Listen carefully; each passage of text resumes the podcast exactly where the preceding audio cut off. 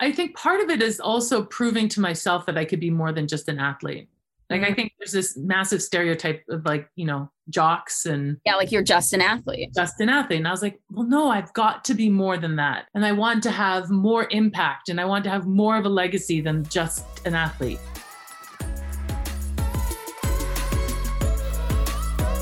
Hello, welcome to episode 11 of the Per My Last Email podcast. Today's episode is kind of special because it's being released one week after the last episode. We usually release episodes every two weeks.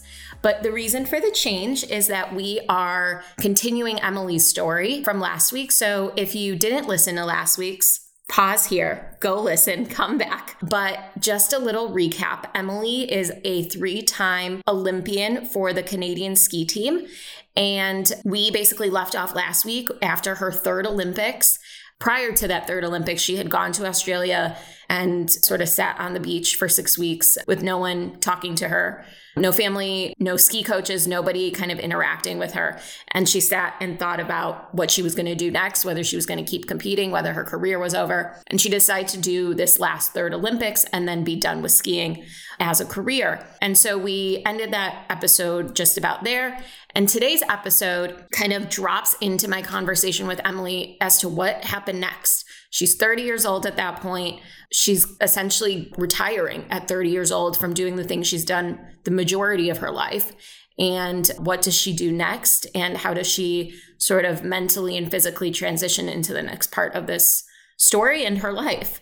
And we'll hear all about it and we'll learn how Emily ended up in corporate America and ultimately actually still traveling the world. But I think what's cool about this story for those of us who are not Olympians, I am not an Olympian. I know that's shocking. You all might be, but I am not. For those of us who are not Olympians, I think what's interesting is is we also sometimes hit our endpoints in certain parts of our lives and would like to reinvent ourselves. Maybe that means it's a career change or a city change or a life change of some sort, it's always tricky. It's always difficult. You never really know what it's going to look like. And you're sort of just jumping off a bridge and, and hoping for the best because your intuition and your heart is telling you to do it. Emily gives a really great sort of roadmap as to how she did it and the thing that she sort of followed in herself that led her down the roads that she went down and, and ultimately built her the life she has now. But there's also something to say for the Olympians of the world for the military of the world.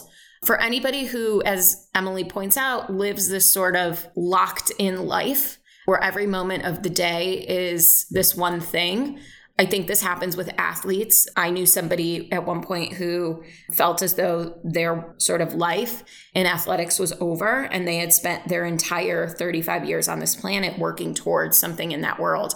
And your identity is wrapped in it and your existence and your your thought of why you exist is wrapped in that. And so for anybody in that place if you're thinking about transitioning out or unfortunately your time has just run out i think that transition is really difficult. And this podcast was always meant to show different forms of women in business and women's lives and that's that's part of it and i don't know if that part gets a lot of attention. I don't know if women in the military really get a lot of attention on how they're transitioning in their lives or athletics. And so yeah this episode kind of shows emily's path out of athletics and into the corporate world. I hope you all enjoy and thanks for tuning in two weeks in a row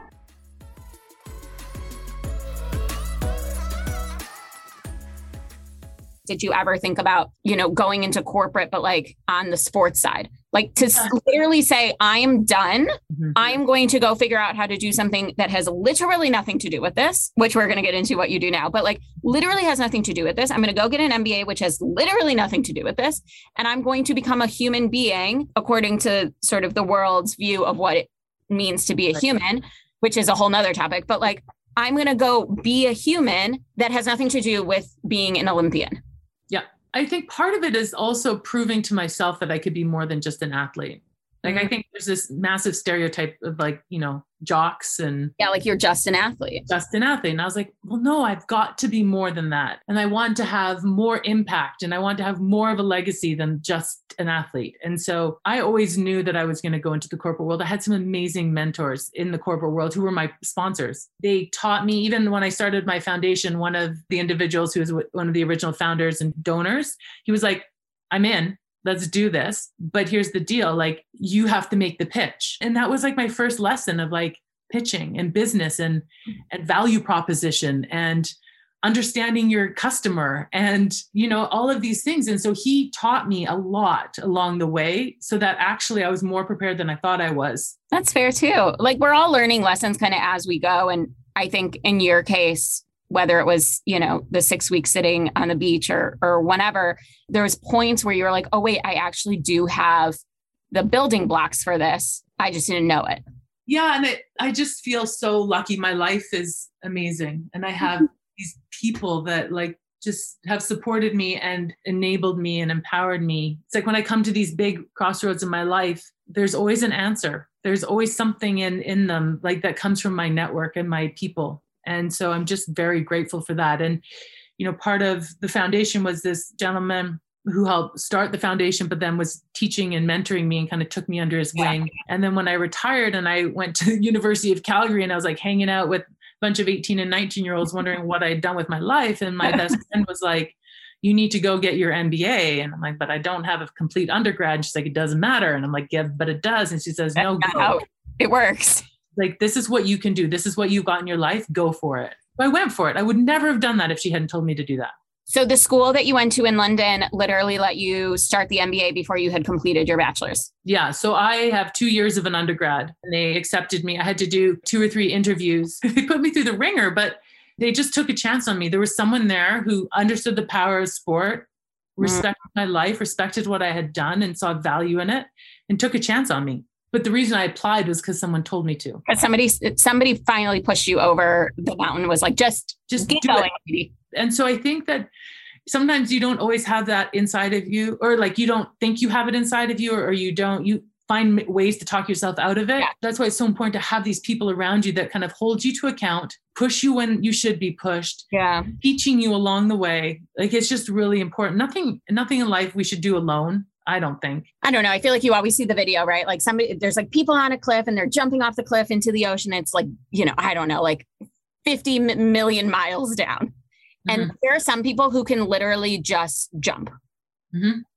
90% of people grab somebody's hand and they've got to do it together. They need somebody to hold them accountable to that jump and Yeah. to push them also. And I think it's sort of naive to say, I can get to the top of this giant mountain, look at the ocean that's like barreling underneath that easily could kill me if I do this wrong or whatever, and be like, okay, screw it, here I go. Yeah. It's naive to think that you're going to be able to do that level of a jump on your own without community or someone or whatever, but you also have to be able to hear it. Yeah, absolutely. And I think it's a choice. Like to me, I'm like, I don't want to get to that mountain necessarily by myself. Yeah, Like it's just so much more rewarding when it's done I agree. Uh, whether in service of something bigger than you, whether it's like with somebody that you enjoy and you can share it, or whether it's like growing, you know, pushing each other. I just think Yeah. like it seems so lonely to do it all on your own. Yeah, I agree. I think that's like always been my number one thing. Like, I think as somebody who's an entrepreneur, like it's really fucking lonely. Yeah. And that's typically the conversation I have with entrepreneurs is like the difference between working in corporate and being an entrepreneur is ultimately like it's effing lonely. You are the one that makes decisions. Like, sure, you might have like a network that kind of helps here and there, but generally speaking, like late at night when everything has gone to shit, you're the one sitting there alone trying to like unravel the disaster and Yeah. save it for everybody else. And I would argue that's like, in my opinion, the hardest part about being an entrepreneur is like you are just on a cliff by yourself. Yeah. And you are like grabbing for friends or family or like whoever, somebody to sit on the cliff with you. I agree. I haven't done the level of entrepreneurship that you have, but think of my traditional career, it's been in the corporate world. Yeah. But I guess through my foundation and through other stuff that I've done, I've Yeah, yeah. But I do think like there's that trade off. Like in a corporate world, you're a cog, Mm. and your ability to actually have an impact is very small unless you're at the top. And so, as an entrepreneur, when it's your dream or your ambition or your goal, it's you're able to get reward and satisfaction and kind of fuel the fire more regularly. I would say so. It's kind of like sport. You get your highest of the highs and the lowest of the lows, and then corporate is just like bobbing along because there's When none. you said that originally in my head, that's what I thought. I was like, I'm not an athlete, but like that's my life. yeah, You get And the highest high and the lowest low. and that was one of the reasons I chose corporate. Mm. and didn't go out on my own after skiing because I was like, I can't, I can't, I'm not ready to do that again, to give my life to something like that. I probably will again, but it took me a while to kind of get over that. Like I just needed a moment where I could bob. That's very, very telling. I mean, I've talked about this on the podcast. I feel like I'm getting there where I'm like, I'm tired. hmm I've said this to, to people before. I'm like, I'm literally tired of starting companies. How many companies does a girl have to start before her 35th birthday? Yeah. Like I'm going to be 31 next month. And it's like, like, how many times do I need to reinvent the wheel for everybody until I can be like, can I just come bob? Like, Yeah. can I just go bob in somebody else's like machine for a minute? It's very enlightening to like always have that conversation because I, to be honest, I don't think it's talked about. Like, I think entrepreneurship is put on such this like pedestal and it's Mhm. like oh that's the dream you know you can go to coffee at 10 a.m and like you know if you want to go on vacation you can like it's it's all the prettiness of it but there's such calm in my opinion in corporate because you are part of the machine yeah, it's different. There's more politics. There's more, there's more BS there's you know uh, nothing is going to ever come without its but it's downfall and you've kind of lived the two sides. So you go get your MBA, you graduate, and what happens? Because then you somehow turned into a world traveler. I know. I don't know how it happened. Once again, so Imperial and BP have a corporate relationship, and so BP does a lot of its recruiting from Imperial. So they came and pitched this uh, future leadership program while I was there, and I was like, "Gosh, this looks really interesting because I have no idea what I want to do when I graduate." Like I don't know who what do I want to be when I grow up? I don't know. And so they pitched this really cool program and then they're like, "Oh, it's for engineers and IT people." And so I went up to the person, the woman who was pitching it, and I was like, "Cool, great program. You said you were looking for diversity and you just pitched to engineers and IT people. Is that really diverse?" like, "Well, who are you? and mm-hmm. what's your story?" And so I told her my story. She's like, "Okay, cool. Can you come for an interview?" And so I went for an interview with BP, not for the program, because I told her my background. you were in fact not diverse enough for the program. Yeah. Well, they're like, you need like seven years of corporate experience. And I was like, well, Like, clearly, I like, this is going to be my first corporate job at a ripe age of 32, it'll be. Um, and so I went in for an interview and then she's like, here's the deal. I want you to go for the program. And if not, we'll find you a job. Anyway, so I was like, okay, fine. This is cool. This is going to be my first corporate interview. Doo, doo, doo. And so I, I go to, it was a two day interview, full on screening assessment center. And it was really intense but I never thought I'd get it. So I was just totally myself. And then for some crazy reason, I got it. I was like one of 26 people globally that got it out of thousands of applicants. And then I was like, oh, I have, I have it. Do I want it? I don't want to work for an oil company. What? You're like, an environmentalist. It's like you you like you were on the train and then you got off because they told you to get on. And you're like, I don't. This isn't the town I tried to. Where am I? Oh, I'm on the oil and gas train. No, Yeah. I, I am green, people. People, I'm like a tree hugger. I Yeah. love the outdoors. And then was my bears are friends. yeah, gosh. And then I was like, oh my God. So I had a little chat with myself and I was like, oh my God, you're so opinionated about this. And you're also a hypocrite because you traveled the world. You did a sport that made snow. You were sponsored by a coal company. Like, what?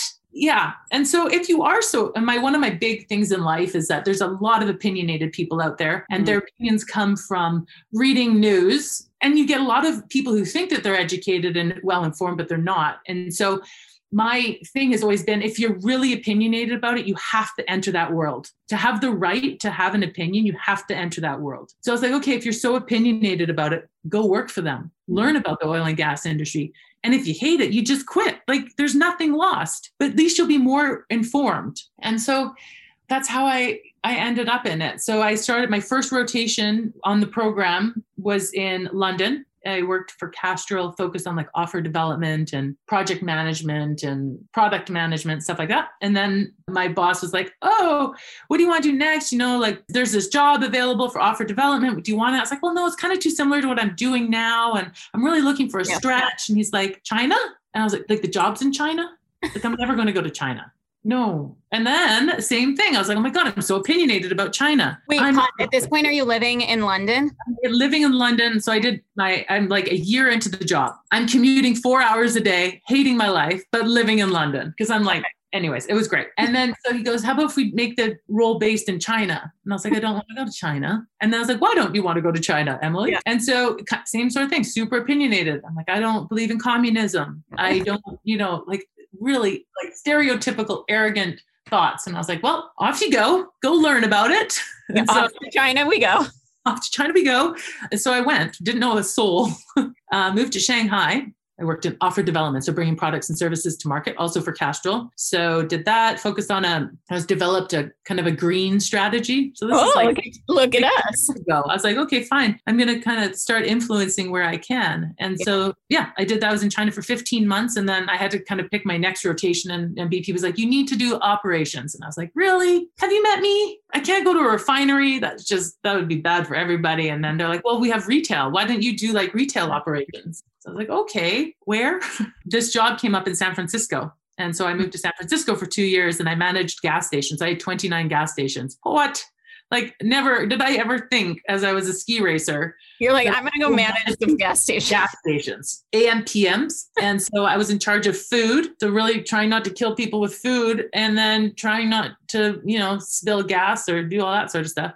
But it was like the most rewarding job I've ever had. It was hard. I would never do uh-huh. it again, but I learned more in those two years than I in any other corporate job I've had. It's very real. It's you're yeah. dealing with a lot of people who've come, they're first generation immigrants, you know, they left their countries and they are accountants and doctors, and the gas station is where they came. That's all they could do. And then they got this gas station to provide a better life for their families. And so I just you learn a lot working with these people and I learned a lot about, you know, pricing of gas and commodities and, and just kind of the operations of pretty yeah. complex business. And so that was awesome. And then that came to an end and I graduated from the program and I needed to get a proper job. And so I ended up in Chicago where I worked in strategy and portfolio where I was focused on inorganic growth. So M&A activity. That's a lot of acronyms. I didn't do much. And then I worked on strategies mm-hmm. like market entry strategies and stuff. And then this February, there was a big BP did a massive reinvention, focused now on really, you know, sustainability, yeah. get to net zero.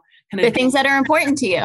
These are all the things that were always really important to me. And, and to be part of this transition is phenomenal. It's really fascinating. It is not easy. But now, so I work in a division called Region Cities and Solutions, and I focus on corporates. I'm an integrated deal manager, and I work with tech companies and consumer good companies on helping them decarbonize. Do you feel like some of the setbacks you had in skiing are the same setbacks you have now? That's a really good question. Yeah, in a way, like, so my setbacks in skiing were kind of injuries, getting into my head, but I was in a sport where time told, right? So I am not great at this. Like, I would never be good in a subjective sport, like where there's ratings and all that stuff because I don't like to play all those games. And so I'm pretty black and white. And so I find in the corporate world, what I struggle with is all of the schmoozing and like brown nosing that happens. And I just have no tolerance for it. And so I feel like that is a hindrance for me. Also, I'm quite direct. which is not always good, but I had to be in sport. It's like that's one skill that I have that's not always a skill. But I think, I don't know, my challenge is now in corporate world, I feel like I'm a bit stuck but i think it's really it is it's the same as kind of we were talking at the beginning like take pause. So being in canada it's like take pause. Think about what's important to you. What do i want to do in the next phase? And maybe it's to stay with bp and to do this. Maybe it's not. And so i think we all you always need to be checking in with yourself and I'm making sure that my big thing is don't don't settle don't settle. If you're not happy, you're not fulfilled, you're not inspired, you're not motivated, make that change. And I can say that pretty flippantly because I don't have kids. So I understand that, you know, if you have kids, it's different, but I'm an only child and I have an older mother. And so I do have responsibilities And so I can't just be like, I'm retiring and I'm going to buy myself a little house and I'm just going to do nothing for the rest of my life. I would go crazy, but you know, I there are responsibilities in life. But having said that, life is like lo- pretty long. You got to enjoy it. Interesting. We kind of touched on this in the sport world, like the male female dynamic was quite aggressive in the sport world. Do you feel like it prepared you for corporate world? You were ready. Yeah, but almost to the, my detriment because I'd never worked with females. I actually gravitated to working with males better and mm. more because I was like, this is my comfort zone. Like, you, yeah, like I, you already have the coping mechanisms for that equation. Yeah. So that was one big aha moment. The other one I realized was I have a, you know, got lucky again in that I've been given these skills now or taught these skills through sport about how to speak up and have a voice. And I think most people would say I was an extrovert, but I wasn't always an extrovert. And I have this introvert side to me, but I developed an extrovert to achieve XYZ. To achieve. Right. And so right.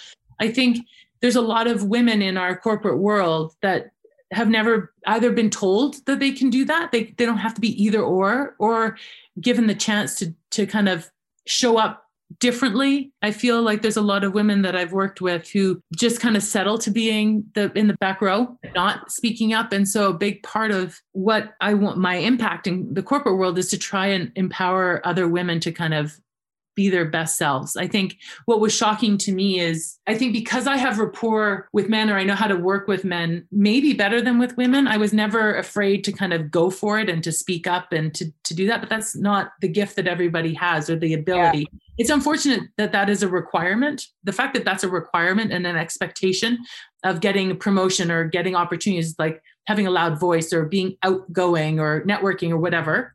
Or um, playing um, well in the boys' sandbox.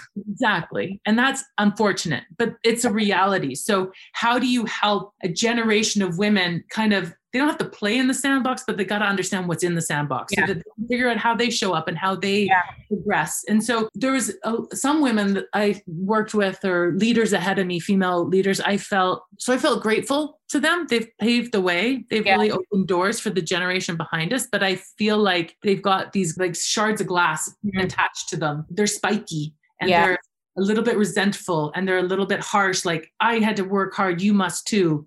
And that's not my philosophy. I, yeah. I really think that we should always be making it better for the next generation. So it shouldn't be like you owe it or you need to work as hard. It should be like just you ha- like you have to suffer as many cuts as I had to suffer. Yeah, exactly. So, but for me, it should be like every generation has fewer cuts. Yeah. That was a bit shocking to me. Um, women empowering and supporting women.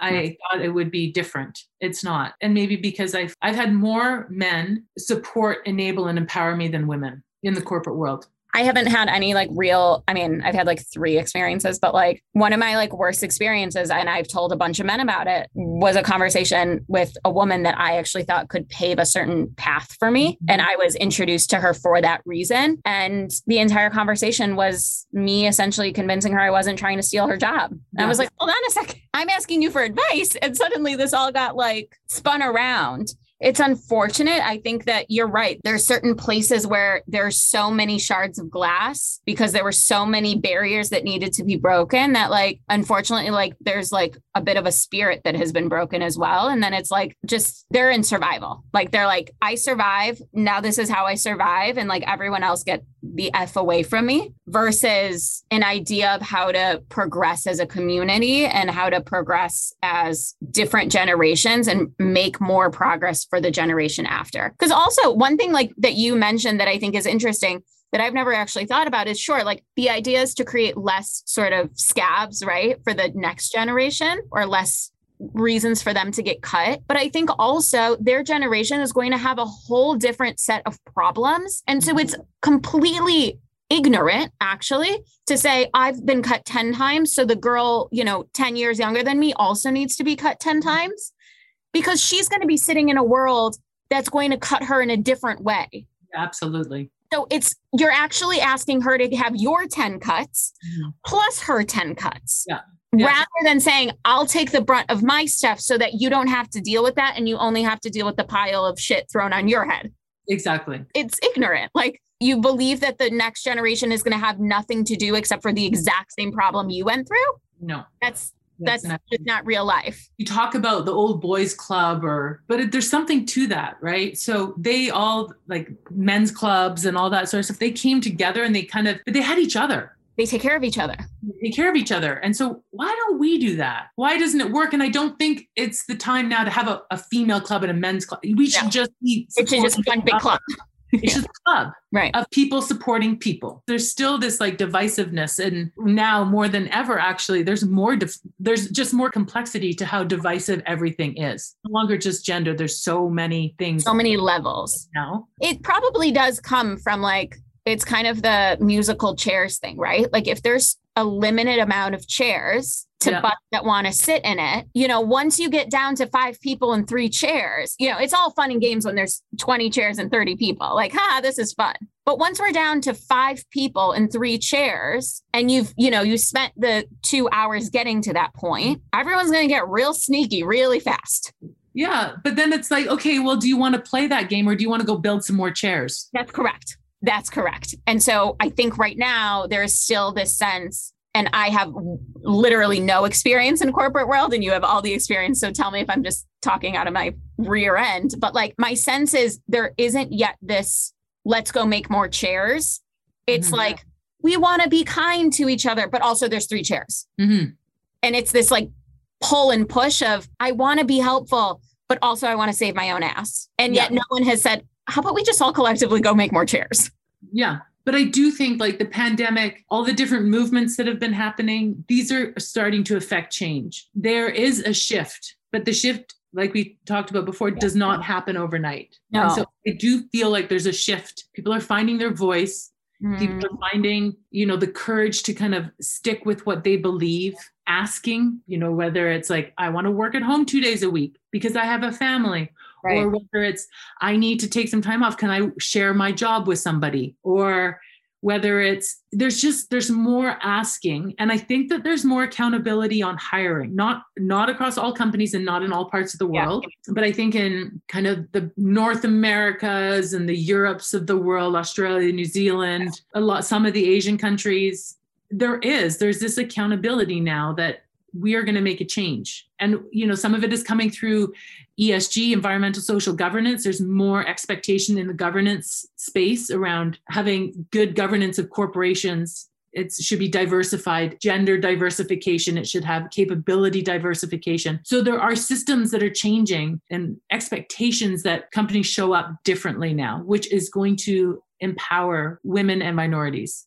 Yeah. And it, it- you're right. It's just, it's a long game. It's a really long game. And, you know, it's like perfect example. You probably know the dates on this because I obviously don't, but like whenever the, the sort of ordinances were put in place that like certain, we've got to be carbon neutral or whatever by some date, that was put in place a decade ago. No, like Yeah. Well, there's been all these different, the Paris Accord, like there's a, the Paris. there's all these things and they give so much time because it truly takes that much time to go mm-hmm. from where you are to where you want to go that it Yeah. does it's a multi-generational thing to kind of solve a problem which isn't super helpful to the human being sitting in the problem Yeah. like they're still sitting in their pile of garbage Some people think it'll just solve itself too. yeah and it's not it's not like you know we had a you know we t- discussed it on friday and on monday like you know solutions in place let's go honestly, there's people and corporations out there that are like, that's not our problem. It's somebody else's problem.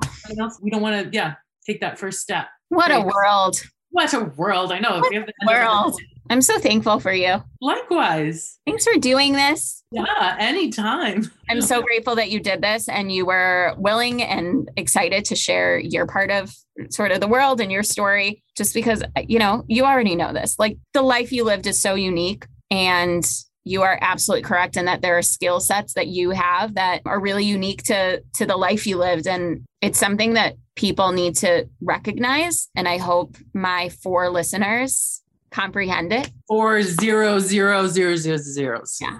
All the zeros. I think it's true because actually, what I would say is that unconventional is becoming is the new. Yes. Yes, yes, yes, yes, yes. So don't try and fit to a norm that society says you need to fit because you it's not going to work. It's not going to work. My And- favorite example of that is like the 18 year olds that are like YouTube stars that have like a bajillion dollars. No, right. Like they literally made a bajillion dollars being themselves on the internet. Yeah. And so, So, it's, like, scratch the box, scratch the checklist. Everyone already knows I hate the checklist. Like, be done with it because these TikTok kids have literally made more money than all of us combined by putting lipstick on their face on the internet. Yeah. I know it's crazy. It's like, does it matter that you've got this, you go to this pedigree of education and this pedigree of, I don't know. I think there's more about life and having different experiences in Yeah. life. Yes, you need an education. Absolutely. That's the best thing that you can give yourself. Yeah. But it doesn't need, I don't think it needs to be the tick the box. Yes. I think what's excellent about all of it is it doesn't have to be this sort of, like you're saying, the checklist, but it also doesn't need to be the thing that gets you the result. So, like, one of my favorite things that like happened in the pandemic, which like really isn't talked about, but is kind of funny, is like when Harvard during the pandemic was like, okay, here's this like online course, you can all randomly take it, right? Or masterclass became this thing, and now everybody's on masterclass, like learning some random skill Yeah. sure you might you know like you might be in corporate america like have nothing to do with interior design and then suddenly take all these interior design classes maybe it's just something that makes you happy on saturday. Yeah. but your happiness on saturday makes you a much more productive person on monday in your mm-hmm. job that has nothing to do with decorating. Absolutely. and so like the education is what you're saying. It's the most important thing but in so many ways it actually like isn't it can be important in where you're going but it also might just be important in giving you self-esteem or mm-hmm. Sort of a platform or whatever right? And there's a million different ways to educate. I for example am not somebody who can go into a classroom and learn anything productively. Mhm. like i'm just it's not for me. But like stick me on masterclass and i'm taking notes. I think this is great. Or like stick me in a real life situation and have somebody do something in front of me and with me. I'm like the fastest learner in that situation. Give me a book and i'm like i forgot how to read. I don't I, yeah, I education is changing. The medium of education, Yeah. how we learn. It's like you think of like how we got taught at school. And there were so many people that went through that system that didn't succeed, not because they're not smart, but because the system failed them. Yeah, And like the system was set up for a human being with a completely different, like natural skill set. yeah, and one way to learn. Like Yeah. Right, right. Like if you're a visual person, you've got different versions of learning. mhm. And as you said, if you are going to diversify the type of people that you incorporate into corporate America, you have to understand that you're going to need your visual people because they're Yeah. your content creators. And at this point, that's how you make money. You're going to need all these people. And so if you're only taking everybody from the Ivy League colleges because they're really good test takers, you're going to have a really big problem. And so you've got to diversify who you're bringing in because they create differently. absolutely. And on that note, maybe my podcast will be my life. Yes, why not? I can't read a book and take a test. This is like really unrelated, but a very funny story. And then we will wrap up because you have a whole life and bears to entertain. I am such a terrible test taker. Like it's such a mental game for me in the way that like I'm so mentally challenged when it comes to tests. My mom played this like joke, but it really wasn't a joke. It was like a hypothesis test. She went to my teachers in the sixth grade and said, can we please play a game? It's going to take you some extra effort. I'm very sorry, but my child keeps failing. But at home, she gets every answer correct. So we've got this disconnect and we've got to solve it because I can't let her get to high school and consistently and constantly fail everything. But then, like, you know, on Tuesday, just like talking to her, she gives you all the answers. She would make for like an entire semester, all of my teachers, when like the whole class is taking a test, my teachers would give me a piece of paper that said at the top of it, like homework assignment for Friday. And then it would be what was the test. It took some practice. I had to kind of like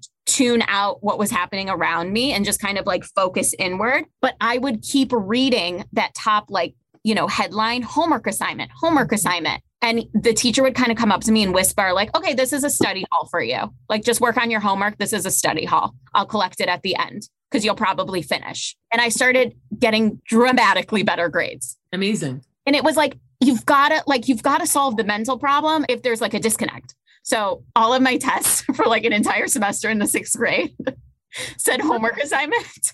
And at some point, my math teacher figured out that wasn't even working. So I was taking them like outside of class. Like I would go to class, everyone would take a test, and I would just kind of like doodle. And then during like lunch, I would go to his classroom and he would just like turn on music and make it like very casual and Yeah. give the test that said homework assignment. And I started getting like 90s and hundreds, whereas I was literally getting like 50s. Not crazy. because I couldn't like mentally like get out of my own way. It's crazy. Anyway, we should be nice to the kids who can't take a test because they might actually know the answers. Yeah.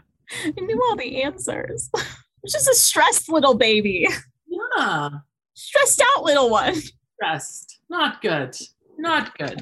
So apparently, you can't ski when you're stressed. I can't take a test when I'm stressed. We all have our challenges. You know, I thank you so much for all of your time and effort and chatting with me. And honestly, some of the stories I didn't even know. So this is awesome. There's always more. More. All right. Mwah. I hope to see you soon in this universe that we live in. Yes, I concur.